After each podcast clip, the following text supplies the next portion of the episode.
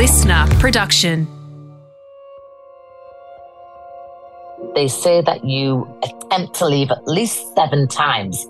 That was exactly the amount of times I tried to leave. And on the eighth time, I left with nothing. I just wanted to leave with my kids and know that we were going to have a peaceful night that night.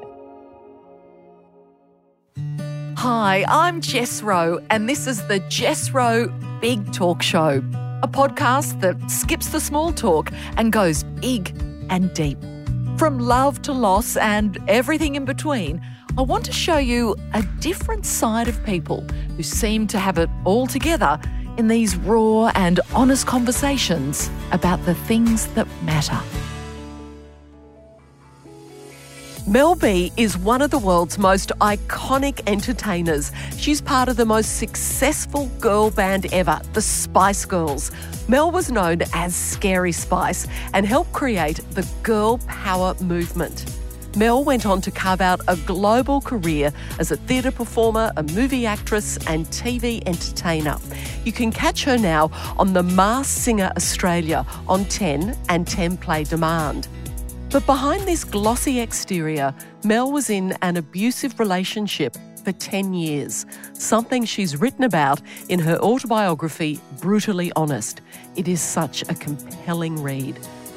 I was beside myself with the chance to interview Mel and talk with her about her extraordinary life and advocacy for women.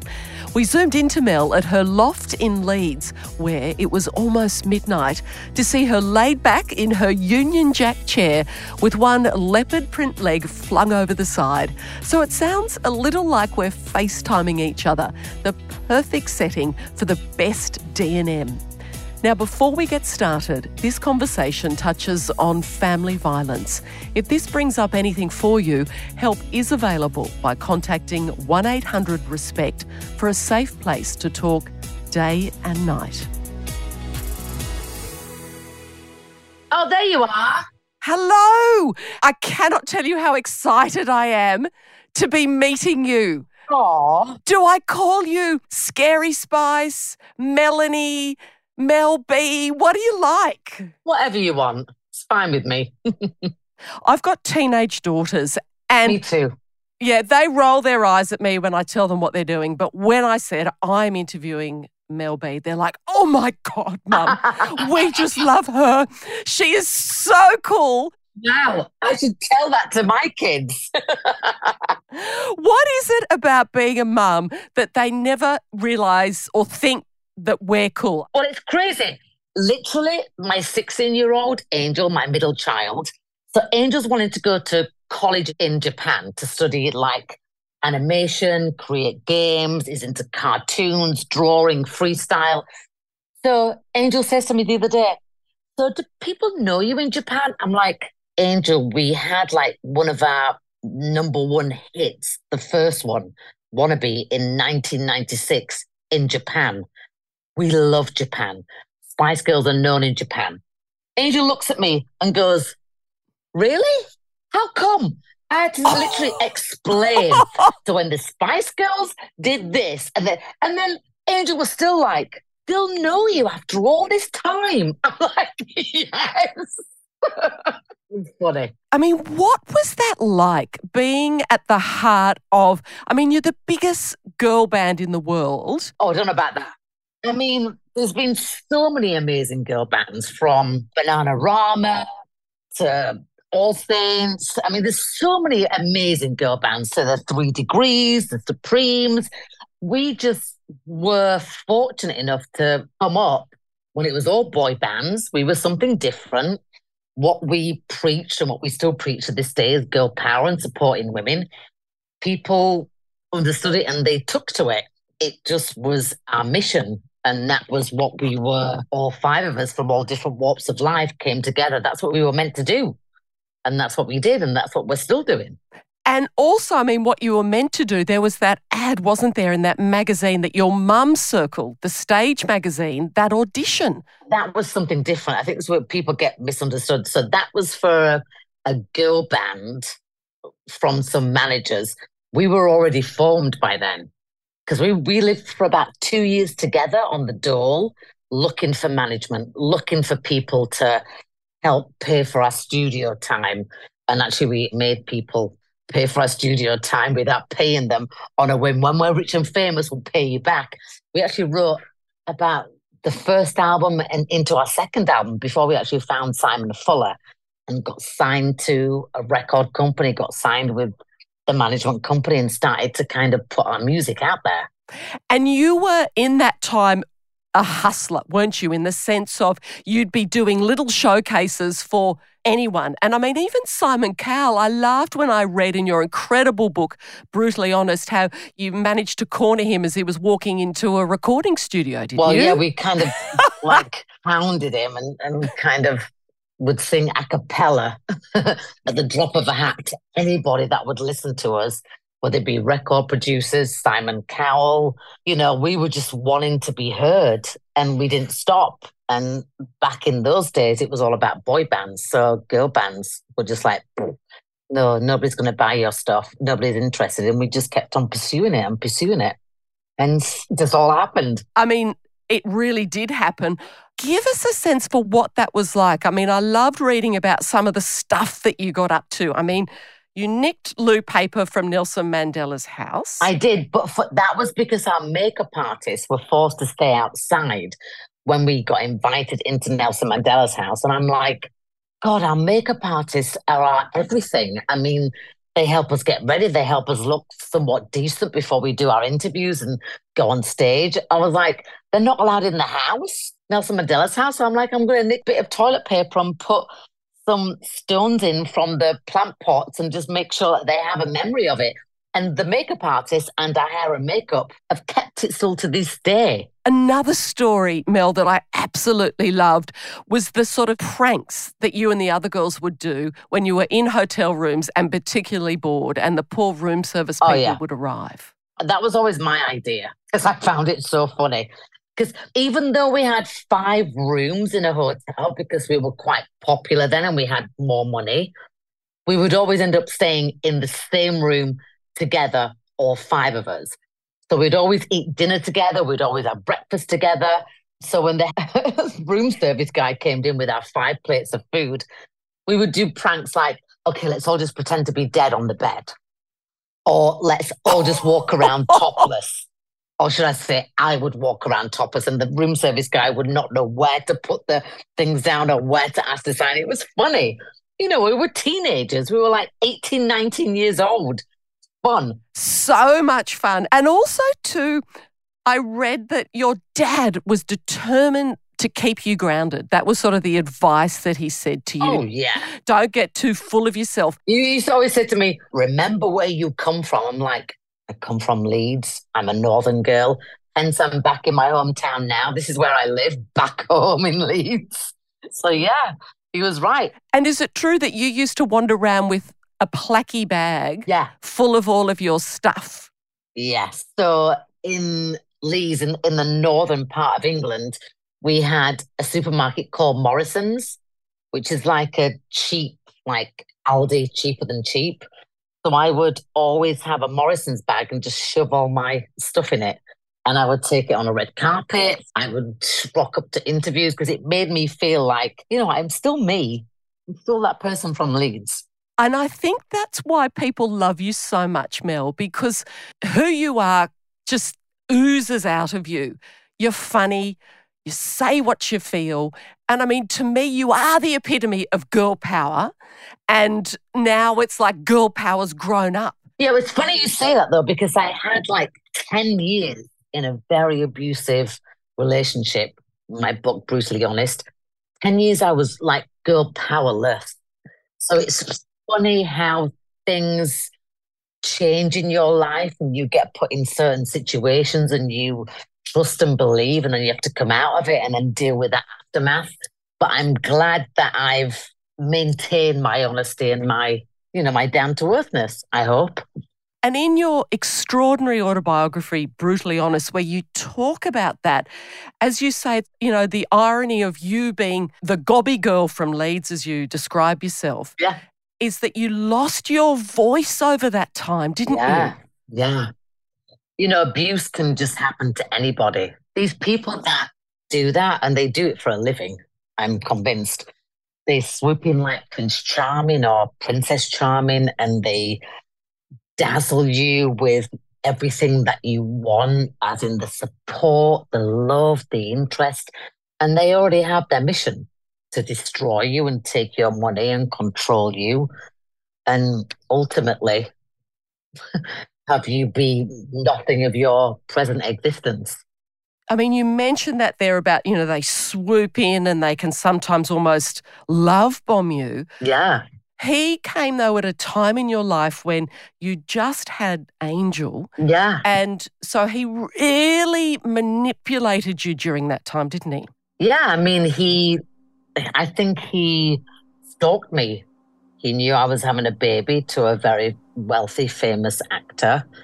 Came in there and just, yeah, he did his due diligence. And, you know, if that's your only job is to be an abusive person and to take power and money and wealth from somebody that's vulnerable, you become very good at it.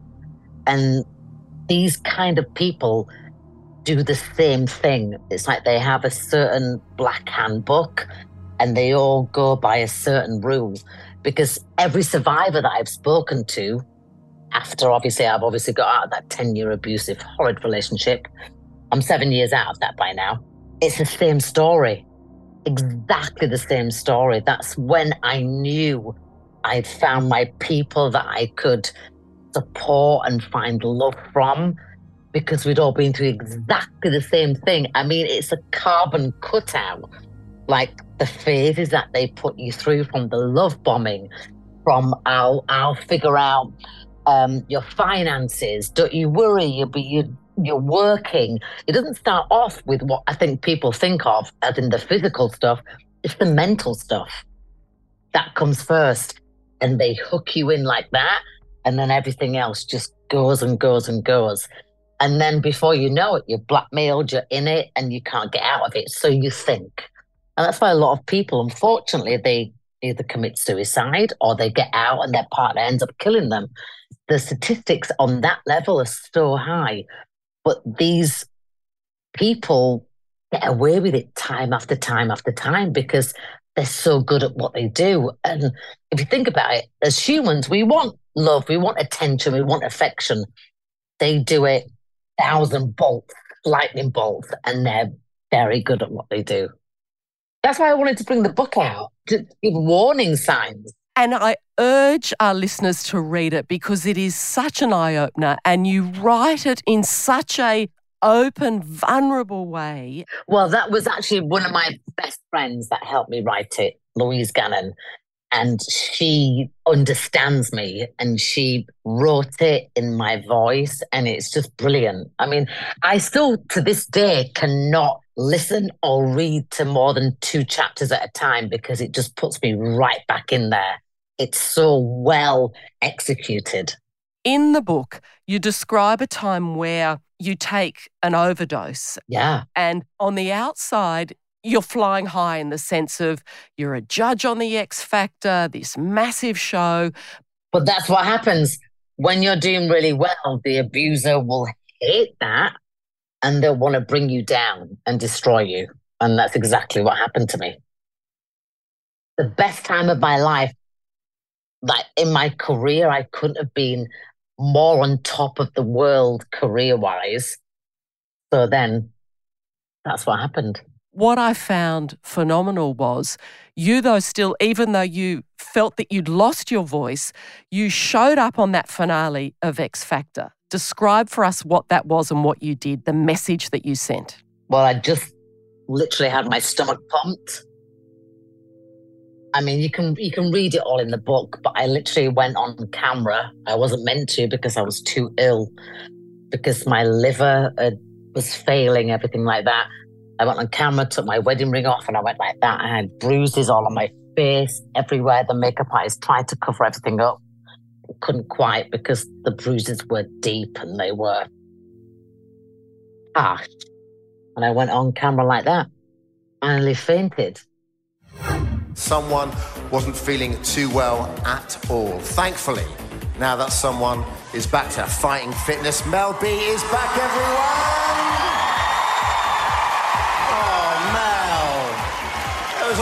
I mean, it Graham great having Tulisa here, but oh, we missed you last night. You know, I really missed being here, but you know, thanks to all the doctors and nurses that took care of me and got me here tonight. So, big thank you to them. Feeling better now? Pardon? You feeling better now? In a manner of speaking. Then after the show, I went back to the hospital bed, got my IVs back in, started read the blood transfusion, everything like that. That was such a powerful symbol because those pictures and those images went around the world. Yeah. Yeah, I just I wanted to say to myself, you haven't got me fully yet. You've taken my money. My money's come in my bank account from the X Factor. You've taken it out. Where it's gone, offshore, whatever. This is what he- these kind of people do. And I was like, I've still got my integrity. This is my job. This is my income. Didn't work. I worked. I was the the the breadwinner of the family. So I was like, I can't get fired from this job. Take all these things out. Let me just get back on back up on stage and finish what finish my contract. Because work for you was your safe place, wasn't it? It was where you were able to really focus. It was the one time when you could isolate yourself from all of that horror in your everyday life. It wasn't about isolating. It wasn't about my safe place. It was my safe place under one rule that he was never allowed on set. That's the one thing that Simon Cowell did for me. And without question, I just said to him one day, Can you please make sure my husband doesn't come to set? He went gladly. Didn't ask any questions why. He nodded to me. He knew why. He was never allowed on set. Because back in the day when he came on set, I'd change. Like I'd be more careful with what I would say because I knew when I got home, I would get it. so when he got banned from the set, which then was a standard throughout all my work in Australia, the UK, Los Angeles, and I could be myself. And it would that that became my safe space. So much so that when the work was over on a night time, I would just wait in my dressing room just to calm down and get my brain sorted out that I don't know what I'm going to go home to. But I'm glad I got a bit of, I'm glad I got to breathe and do what I do. Which you do so incredibly well. And Ah, with Simon Cowell, you call him your TV dad. I do. He's also my annoying little brother at the same time because he really is annoying. He is. He's like a kid in a candy store. But also, let's not forget, he's a genius with the stuff that he's done for TV, like what he's created. He's really good at what he does, but I'm better. Oh, you are. well, I reckon you're better, and my daughters do, and a whole lot of other people around the world. What I want to talk with you about is what you're describing about what you went through. It's what so many women go through. Well, it's an epidemic. I didn't realize how much of an epidemic it was, not just in the UK, but worldwide. And I think it's been going on for centuries. We just redefine it, we put a different label to it. But abuse and coercive control and manipulation, you know, has been going on between same sexes, men and women, you know, LGBTQ community but it's something that we're now speaking up about, and you can put it in the Jeffrey Epstein's, the Me Too, the cancel culture, but it's something that we need to address. We need to make sure that our children grow up with morals, with ground rules, with respect for our own bodies and each other's bodies. And there has to be kind of an understanding that, that it's not okay to do that. Whether it be a fetish or whether it be something that you impose on somebody, when you're taking somebody out of a safe environment and making them not feel safe without their consent, that's no. And no means no, whether you whisper it or whether your body language says it. Because you talk about, too, you're a very sexual person. You Yeah. love both men and women.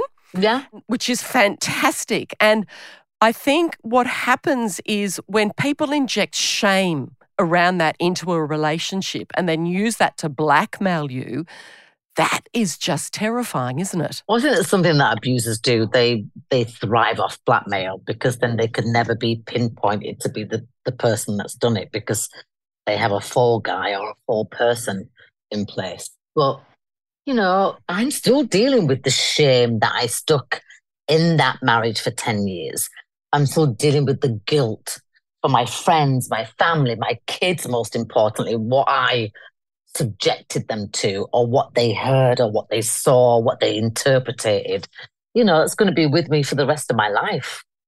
And I wouldn't want anybody to go through anything midging of what I've gone through, you know, because it's damaging. You have to literally build yourself up from the inside out and understand that, you know, what you see in movies can actually happen to you in real life. And it does often, and it's an epidemic.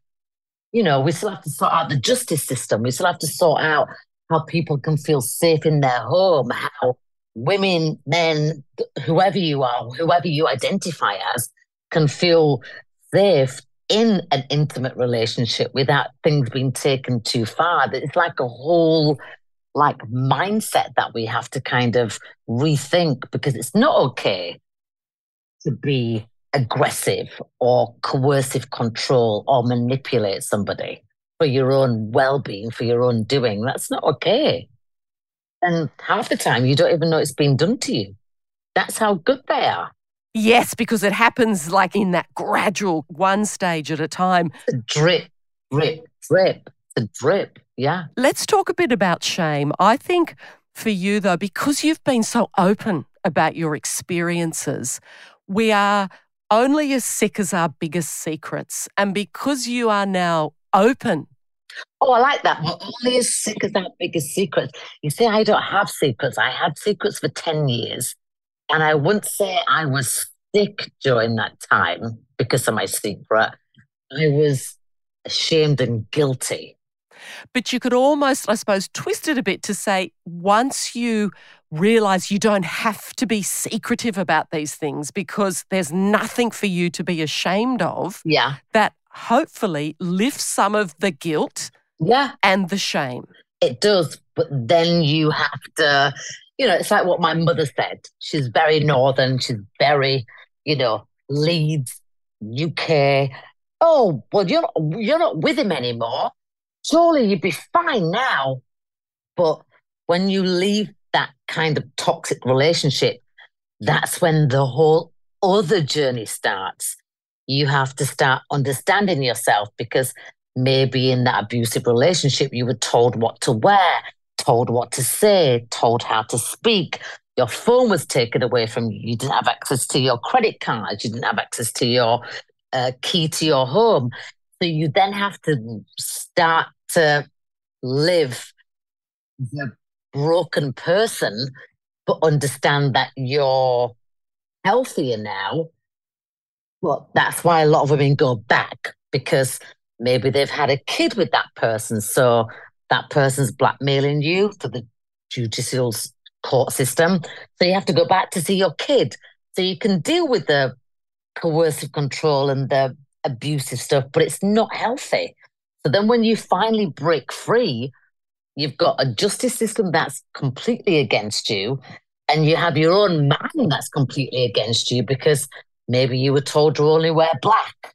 And now you have to decide every day what to wear. You didn't have to do that because your abuser picked up your clothes. It's a whole understanding and learning curve that you actually have. It's like walking for the first time. It's like discovering yourself again. It's like not questioning yourself. Like, do I do that? Do I do this? Because usually you have somebody going, do this, do that. So now you have to rely on yourself.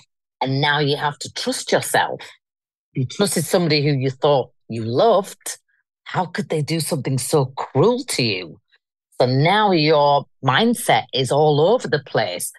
Do I even trust myself? If I trusted that and that was bad, how can I trust what to what I even do today? Do I go to the shop? What do I wear? What do I say to my mother? Am I fine? Am I not? So it's a whole learning curve that is so hard And I've been struggling for years to find an actual word for it. It's not PTSD. It's not flashbacks. It's not any of the other diagnoses that you get from a doctor. It's something else that basically is rebuilding your self esteem, your life, your opinions, kind of based on what you were before you met the nightmare, but also reinventing yourself with a knowledge. It's like an older knowledgeness.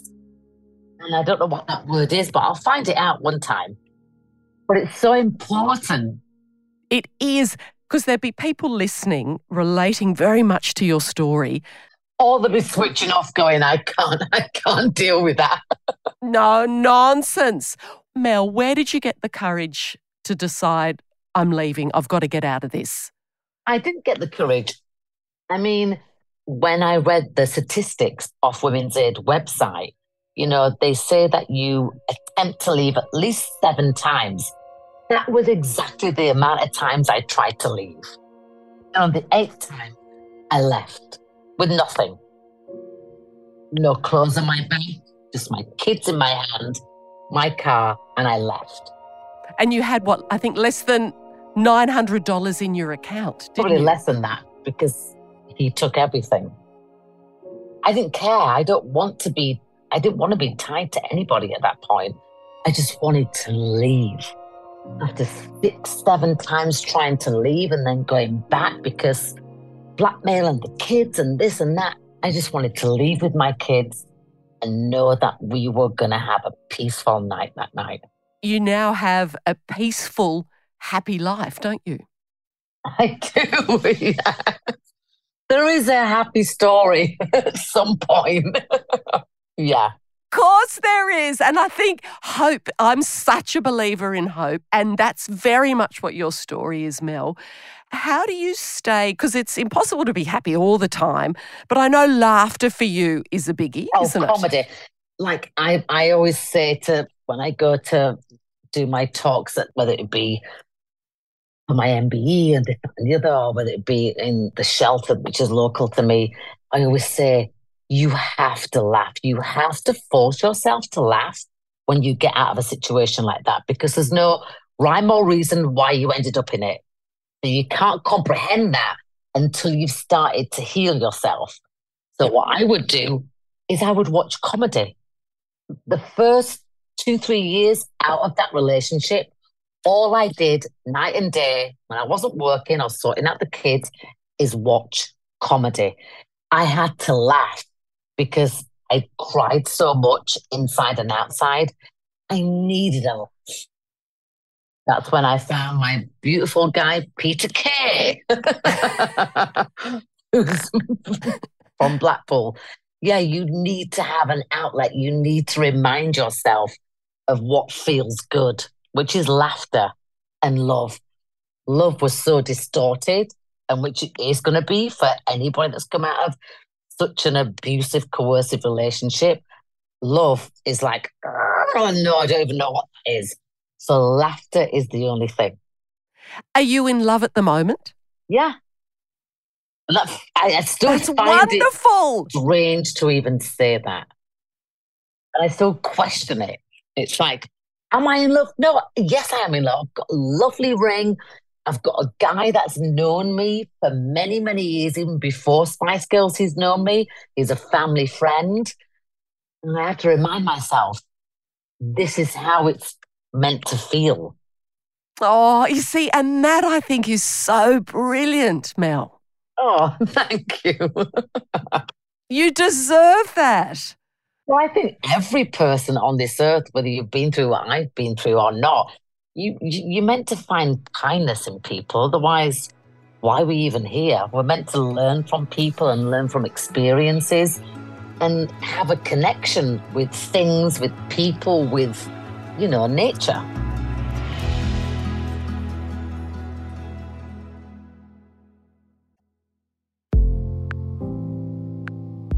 You wrote in your book as well that Eddie Murphy was the love of your life. Oh, yeah. Do you still feel that way? 100% he was. 100%. I've got my beautiful angel who's 16. flew with flying colours, the GCSEs, now the art college, like living the dream through hard work and perseverance. And we created a beautiful human being together out of pure love. Oh, and so would you say you guys have a good connection now? Me and Eddie? I mean, it's not obviously as good as mine and my fiance's, but yeah, it's doable and it's understandable. And I loved as well, I read a story where there was a performance in LA and you were there in your trackies, desperate to go and watch Angel. And then there was Eddie in the back and you felt mortified because you were sort of dressed down and he was looking immaculate. Yeah, but he'd also put a, a seat beside him for me to sit there, which is very respectful. Yeah, that's so beautiful.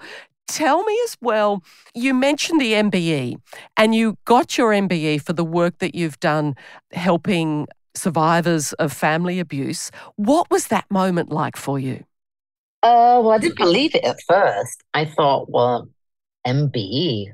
For a start, I had to Google it and actually figure out exactly what it meant. And then I thought, why haven't the Spice Girls got an MBE or an OBE? and it was literally from Women's Aid, my charity that I'm patron of.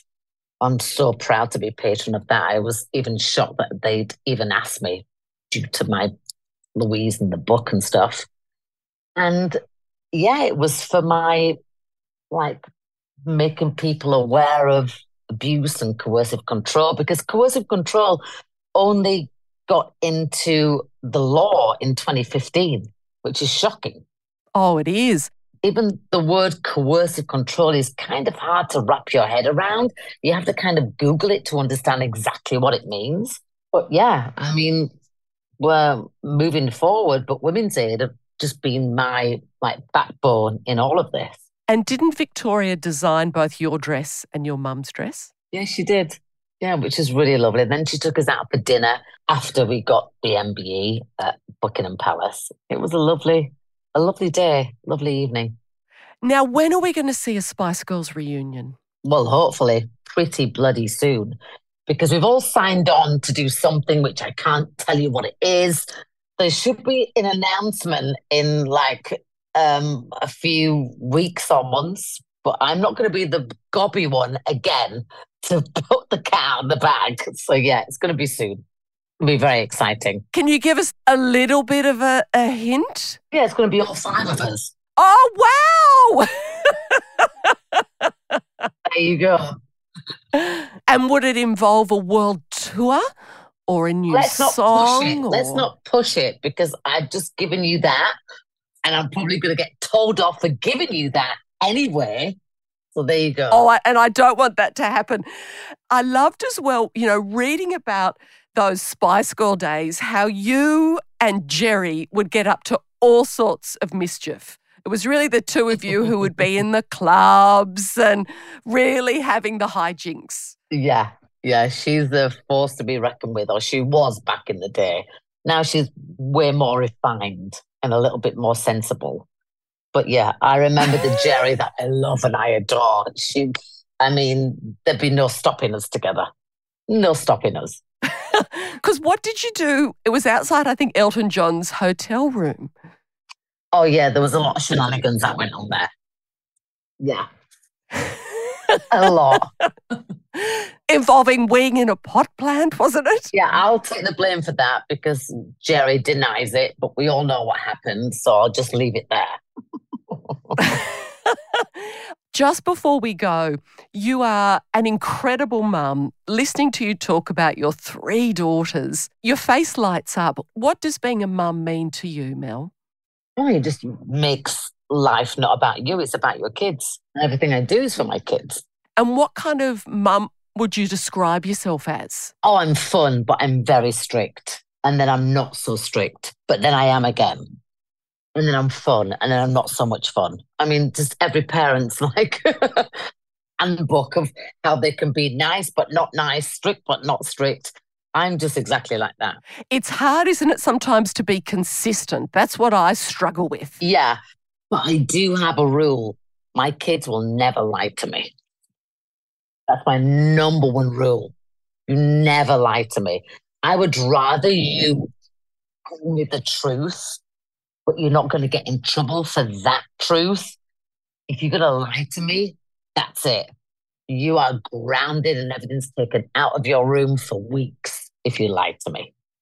Lies are just never good in this household. Never. How do you know if they're lying, though? That's often I find a bit of a tricky thing. I think it's their eyes. And it's how you bring them up, as you don't lie. Do not lie. And now your mum, who you call mother, which I just think is divine. It's so formal. Yeah, but it's also quite strict. Mother. it's also like, you are my mother, be a mother. and it's really beautiful that you two have really very much come back together, haven't you? Yeah, I mean, I did a lot. I had to do a lot of work on myself because, you know, when you're in that kind of relationship that I was for 10 years, you expect your mother or your father to come and save you. Well, my mother and father didn't come and save me because they didn't realize how bad it was. And also, they was tricked by the abuser. So I blamed a lot on my parents, but also I blamed a lot on myself. Had to really kind of dig deep and forgive myself for thinking that and also be nice to my parents. So it's been a long work in progress because also my mother's of the age and of the generation where it's like, oh, you've got rid of that now, you're fine. Well, actually, no, I'm not fine. I still need to talk about it. I still need to get to grips. I still need to understand it. But my mum's like, therapy's for what is therapy anyway? That's what the Americans do. so I'm like, no, therapy's actually really good, mother. You know, I've got parents that are of that generation where you don't need that. Just put a plaster on it and you're fine. Off you go. So I've had to educate myself a lot and educate my mum a lot, but also just be kinder and be just more understanding. Yes, and also be gentle on yourself. Oh, yeah. Yeah. Do you know what I find fascinating to talking with you is sometimes in life we almost do the full circle. You grew up in Leeds and, and now you, you're back there. but often we do that in our lives. We spend so long thinking we've got to escape, we've got to grow up, we've got to experience this and experience that. Oh, no, listen, I lived in America for 25 years. It was like a long holiday. I went there when Phoenix was like six years old. I was like, God, this is a long holiday and I can actually work in this environment. And then what you don't even realize you long for is the home stability, what you were, the foundation that you were brought up in, which is green, cows, sheep, like nature, Leeds. And there you are. Happy and just being extraordinary. Mel, I have so loved talking with you. Oh, you too. It's actually five past midnight and I have to get my dogs. You've got one dog here, look. And then I have my two Rottweilers downstairs that I'm going to go and get right now. Oh, how wonderful. It's and been so lovely talking to you. Yeah. That was a I... really long interview and a really lovely interview.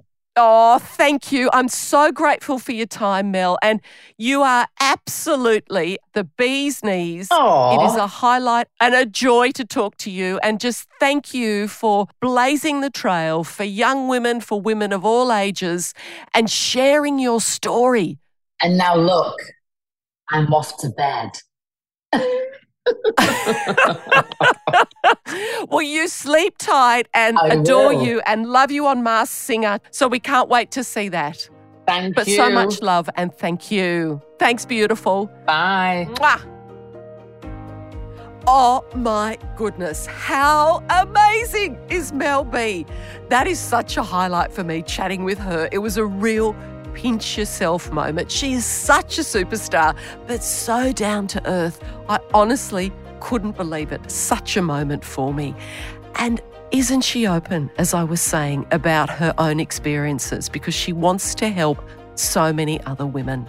So, if you or someone you know is experiencing family violence, you can contact 1 800 RESPECT on 1 800 737 732. The Masked Singer Australia is back for 2023 and you can catch Mel on the panel each Sunday through Tuesday at 7:30 p.m. on 10 and 10 Play on demand. It is such a fun show and the costumes and the entertainers and Mel. I mean, you do not want to miss it. It is just fabulous. And in the spirit of keeping girl power alive, why not share this episode with a friend who you know will love this chat with Mel.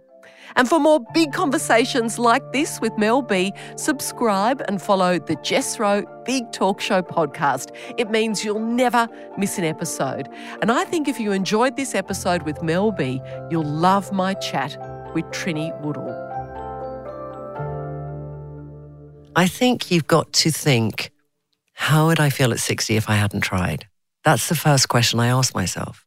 How would I feel that I might have let myself down, that I maybe didn't reach my full potential, that maybe at 50 I was thinking, even though I've done so much in my life, in my mind, I hadn't reached the place of what I wanted to be as a person doing what I was doing. The Jess Rowe Big Talk Show is hosted by me, Jess Rowe, executive producer Nick McClure. She's a wonderful leopard lady. Audio imager Nat Marshall supervising producer Sam Kavanagh. Until next time, remember to live big. Life is just too crazy and glorious to waste time on the stuff that doesn't matter.